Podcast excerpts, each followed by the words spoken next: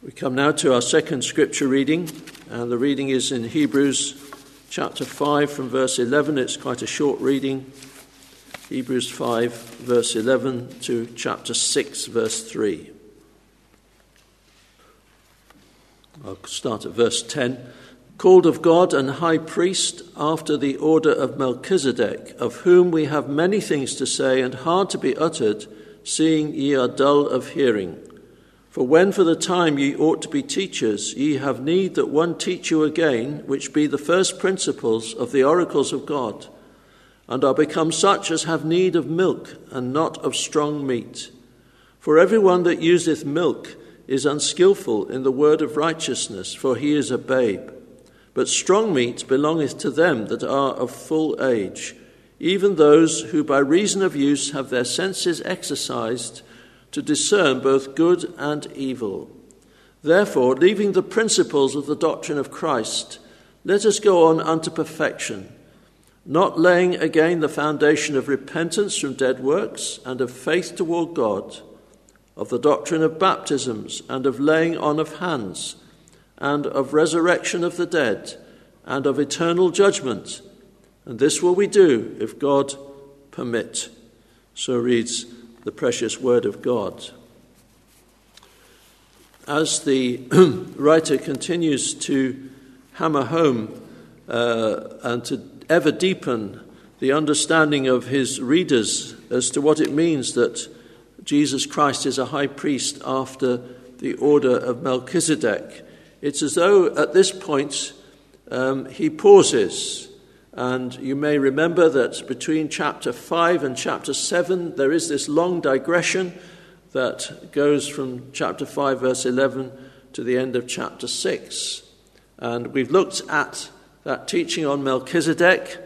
Uh, we've skipped this digression, and that has been deliberate because we may perhaps begin to understand why he's made this digression having looked at the teaching in Hebrews 7 about Melchizedek. Because you see, the writer is it's, it's as though he's pausing, it's as though he's just on hold for a moment. Because as he wants to communicate with his readers, he's aware of a real difficulty. Now, there can be a problem, as we learn in 2 Peter chapter 3 and verse 16, there can sometimes be a problem that Scripture is hard to be understood. We should never lose sight of the fact that there are easy and difficult places in the Bible. That can be the problem, but this is not the reason why the writer is here hesitating. That's not the problem. The problem is not with the intrinsic difficulty of what he's about to say, but as he makes absolutely clear, the problem is with his readers, his hearers. As he says in verse 11 of talking of Melchizedek, of whom we have many things to say and hard to be uttered, seeing ye are dull of understanding. He wanted to say a lot about Melchizedek, and we've seen just what a lot it's been in chapter 7. But it was going to be difficult, and the difficulty was far more related to the hearers, to the Hebrew Christians, than to the message itself, because they were dull of hearing. I want to try and ask three questions of this section, this, the beginning of this digression. And the first is what can we learn from the spiritual condition here, as it's exposed, of the Hebrew Christians. What can we learn from it? We need to understand, firstly, that the writer is not in some way hinting that he is not up to the job of telling them what he needs to tell them, that in some sense he's inadequate as an instructor of the Word of God when it comes to this subject. No, he's not saying that. The second thing we need to see is he's not saying that this is a subject matter that's so esoteric, so strange and exotic that hardly anybody was able to take hold of it. He doesn't treat it like that. He speaks in the same way as he speaks of all the other subjects in his letter, uh, with, with clarity and with extensive description. So the material, what he has to say in and of itself is not so strange and mystical that hardly anybody could ever take hold of it anyway. He's thirdly, he's clearly not saying that the Hebrew Christians are just not up to it intellectually, you know, that they just cannot cope with this kind of an argument. Because, as we've seen in the first five chapters, there is some, uh, some very detailed and very um, well constructed things that he has to say. There's some quite strong arguments and difficult arguments. And he assumes that they will get their minds round it sooner or later. Incidentally, that is always what Scripture assumes. It doesn't speak to men and women as though they were noddy with hardly any understanding of language. It, it, what it does is it elevates people. And missionaries should teach the Word of God and elevate uh, people's understanding to the Word of God, not boil the Word of God down into nothing. So he's not saying they're not up to it intellectually, nor indeed, and this is something we must note, he's not saying that spiritually they have some sort of inferiority, so that they just cannot, there's no way that Hebrew Christians could ever take in this kind of stuff. No, the problem is not in what they are essentially, but in what they have become. What they have become. As it says in verse 12, For when for the time ye ought to be teachers, ye have need that one teach you again, which be the first principles of the oracles of God and are become such as have need of milk and not of strong meat. In other words, they were there once, but they're no longer there now. He's not therefore speaking uh, clearly to people who are very new Christians, who clearly have to be taken to the basic things first. He's not speaking to them as those that are utterly in their spiritual infancy, but it's as though he's saying, you're in your spiritual second infancy. Ye ought to be teachers. He's not saying they all need to be preachers, but what he's saying is that every one of them, as Christians, ought to be able to give an account of the faith and to speak uh, in detail and clarity and depth about the Word of God because they, uh, they have been in the faith for some time. It's as though they're 12 year old children who need to go back to reception class in primary school all over again. Or like sixth formers who need to be taken to some sort of manual to learn how to read and write as though they've never learnt before. And notice in the beginning of chapter 6, he says, leaving the principles of the doctrine of Christ. They need to move on. But, as he makes clear, something has become true of them. They have become dull of hearing. And the word that's used there for dull apparently means sluggish in movement. Their capacity to move with the teaching, their capacity to go with it, to receive the teaching, and to obey the teaching has been largely lost, although not entirely. Otherwise, he wouldn't say what he's saying. They have ears, but they hear not. Now, one or two things we can say here by way of application. Sometimes, perhaps often, depending on your perspective, the fault in the teaching is the preachers. The fault in the sermon is clearly the preachers. But we learn here it isn't always the preacher's faults when there is an inability to receive and to go with it. Secondly, we clearly learn here that it's not a good sign when all someone wants incessantly is the ABC of the gospel. As he puts it, the milk.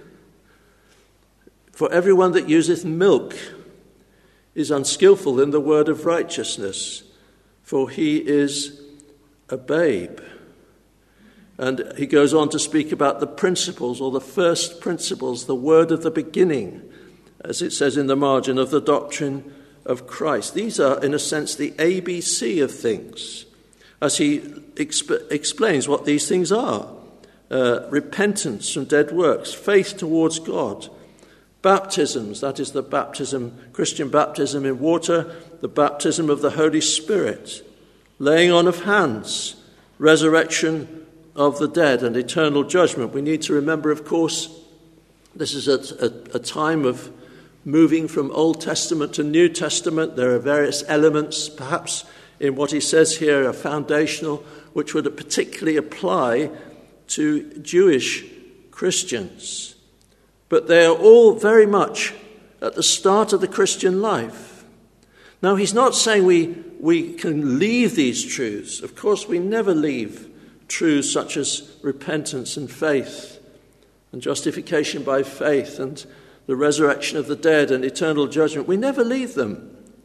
But our knowledge and grasp of these basic principles, of these foundational matters, should be ever deepening. That's the point. It's a very bad sign where Christians begin to consider doctrine as dead and dull.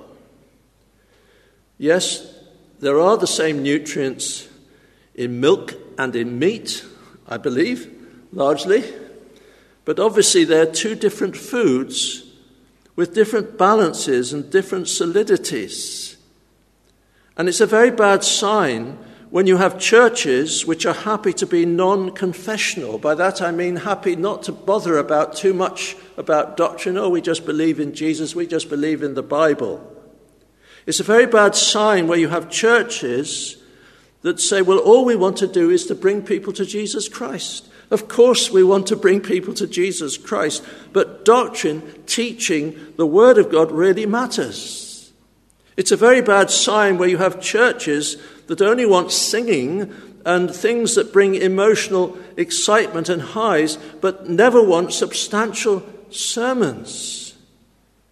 What can we learn from the spiritual condition of the Hebrew Christians?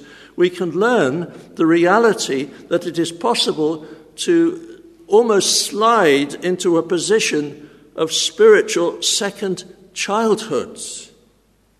That is the warning that really applies to all of this digression. The second question we can ask is this Why might what he has to say about Melchizedek in Hebrews 7 be hard going for them to receive and therefore, of course, for him to teach. What is the difficulty that he anticipates in their reception and therefore in his task as a teacher of the Word of God? Now, we cannot be exactly sure, of course, because he doesn't say, other than diagnosing their condition. But we can make some relevant points and I think we won't be too far from what it is that's going to make it very difficult in his mind for them to receive what he has to say about Melchizedek. And again, we can learn from that.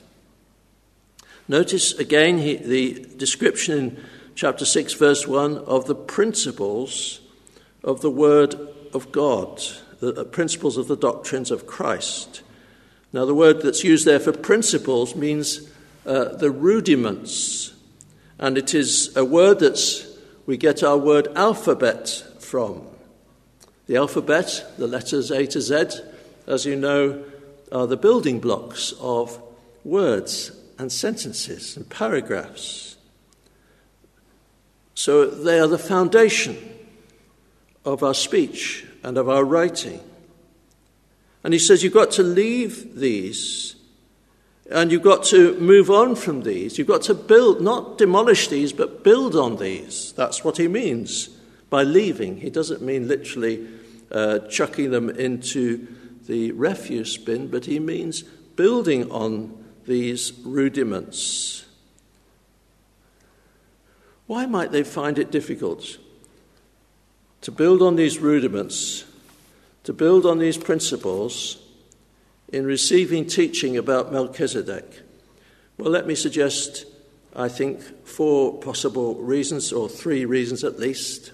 The first is this He, remember, he's speaking to Christians that have come from a Jewish background. The first reason is this that he is finding Christ in the Old Testament as he comes to Melchizedek. We, we've learnt in our studies in chapter 7 that Melchizedek is found in the Old Testament in just two places in Genesis chapter 14 and Psalm 110.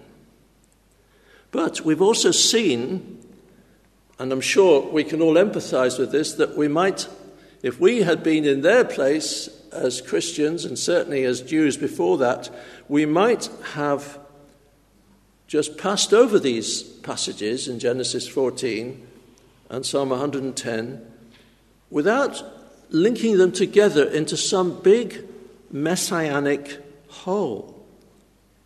To, to see Christ there in detail, which is what he does in chapter 7, a lot of detail, not only from what is said, but by, from what is not said, is to be explicitly, almost in your face, messianic.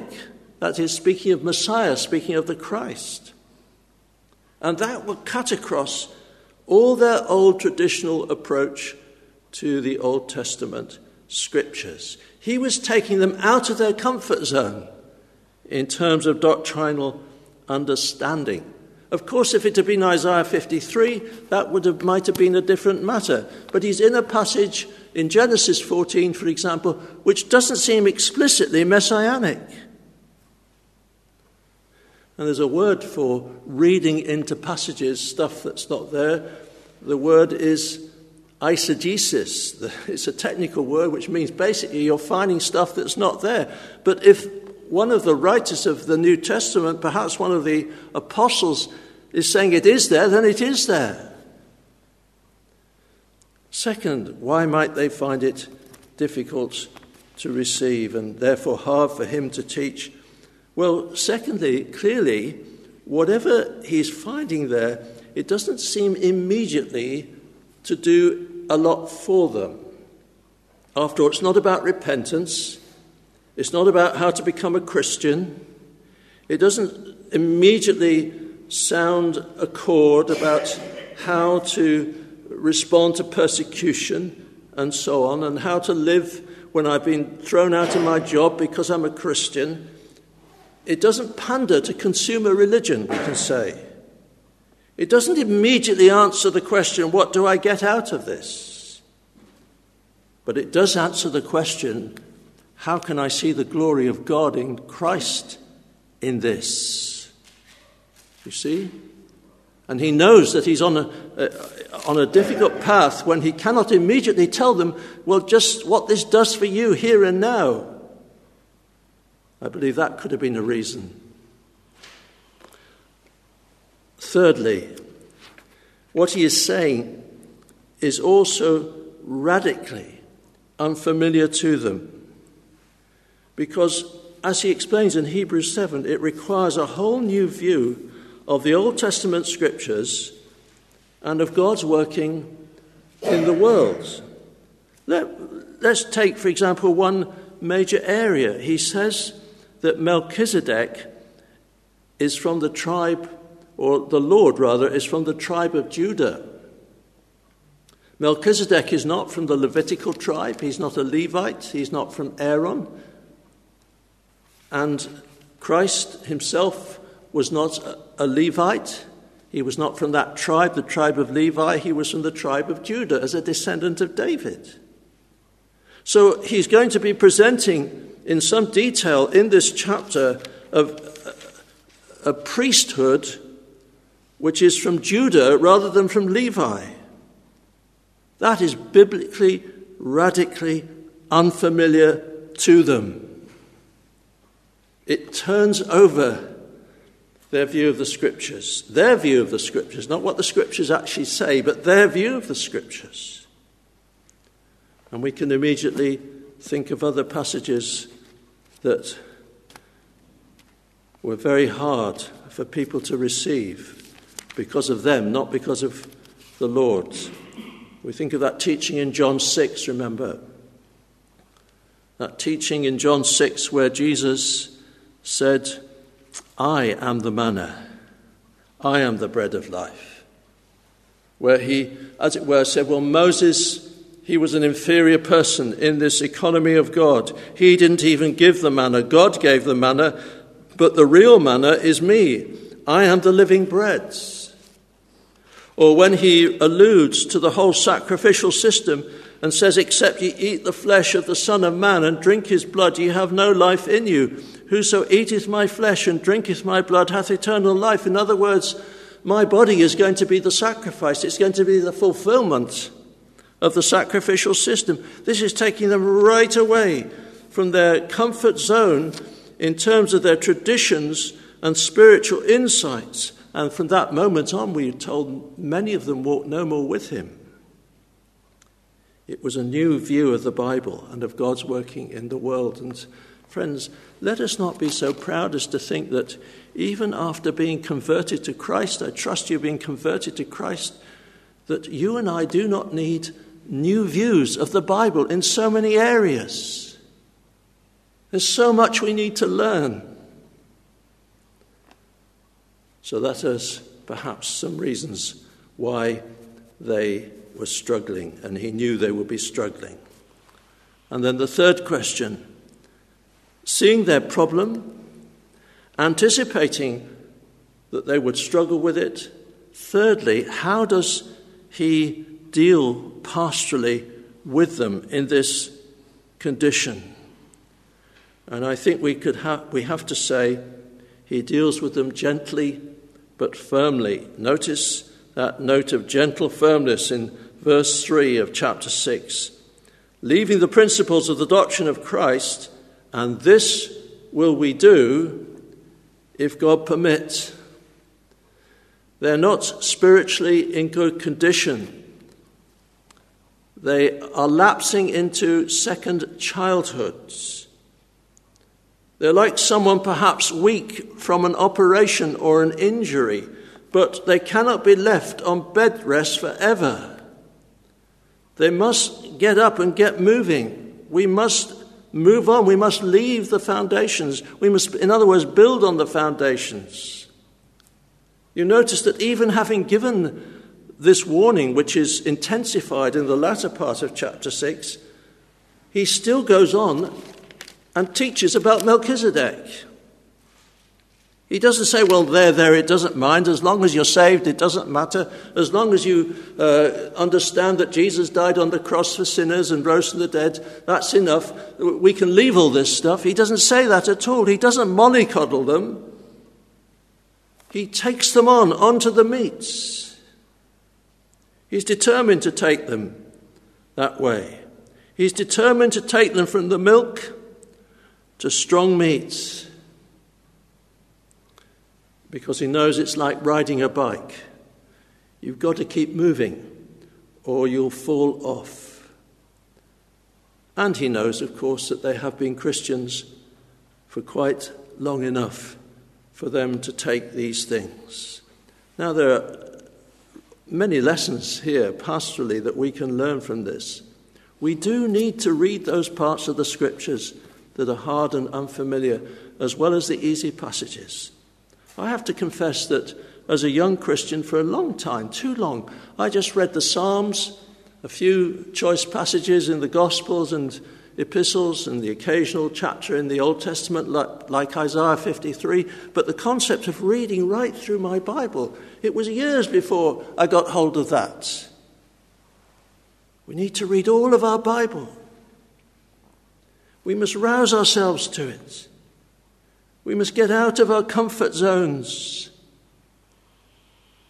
so that we can go deeper in Christian doctrine and Christian behavior. We need to remember that there is a strong link between doctrinal understanding and our behavior, our sanctification. In 1 Corinthians 3, we are given a, an exact example of that. As Paul says to the Corinthians, I, brethren, could not speak unto you as spiritual, but as unto carnal, even as unto babes in Christ. Notice he's in the same area here. He said, I've fed you with milk and not with meat, For hitherto you were not able to bear it, neither yet now are ye able. And then he goes on to say the consequence of them being carnal, of them being babes when they shouldn't be babes. You're all divided. You're, you're in factions. One is of Paul, one is of Apollos, and so on. There is a moral outflow from our maturity or lack of maturity. We do need to work at it, being a Christian. And I use the word work uh, very advisedly. Notice in verse 14 that word exercise, of have their senses exercised to discern both good and evil. It's apparently related, that word, to our word gymnasium in the original language. Personally, I would hate the thought of a gymnasium, but some people seem to love it. But spiritually, we should all be in the gymnasium.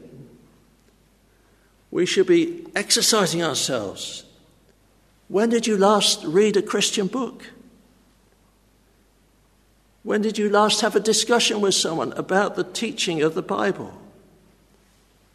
We need to exercise ourselves. The Lord's Day is a great day for doing this, a great day for training ourselves in righteousness, in strong meat and maturity, and deepening our understanding of the ABC of the foundations and building upon it, growing in discerning of truth and error and knowing right from wrong, because that's what he's saying here in verse 14.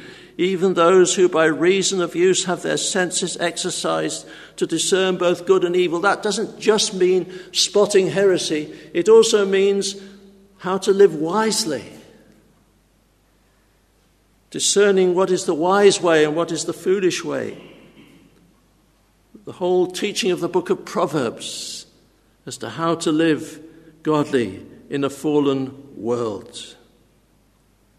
So that's how he deals with them, and that's surely the challenge for us from this first part of the digression. Are we going to move on and be robust as Christians? Or are we just going to go back into second childhood? And let me close this message by asking you this Have you started the Christian race yet? Have you laid a foundation of repentance from dead works and faith towards God. Of course, you cannot build on nothing. You cannot have a foundation absent and then build. If you do, the house is going to fall flat. Jesus has a parable about that in Matthew 7 about the man who builds his house on the sand. There's no foundation, so when the wind and the rain come, when the judgment of God comes, it falls flat. Cannot stand the all seeing eye of a holy God after death or after the second coming of Christ, whichever comes first, because there's no foundation, there's no repentance, there's no faith, there's no true experience of Christ. You've never been baptized with the Spirit. Have you started that race? Praise God if you have. It's all of His grace and mercy. But now keep building on. Keep cycling on, keep pressing on. Don't settle for bed rest. Uh, we can have bed rest in heaven or whatever is the equivalent in heaven. Keep on keeping on, as they say. It's almost a cliche, isn't it? But there's a lot of truth in it. Keep on pressing on.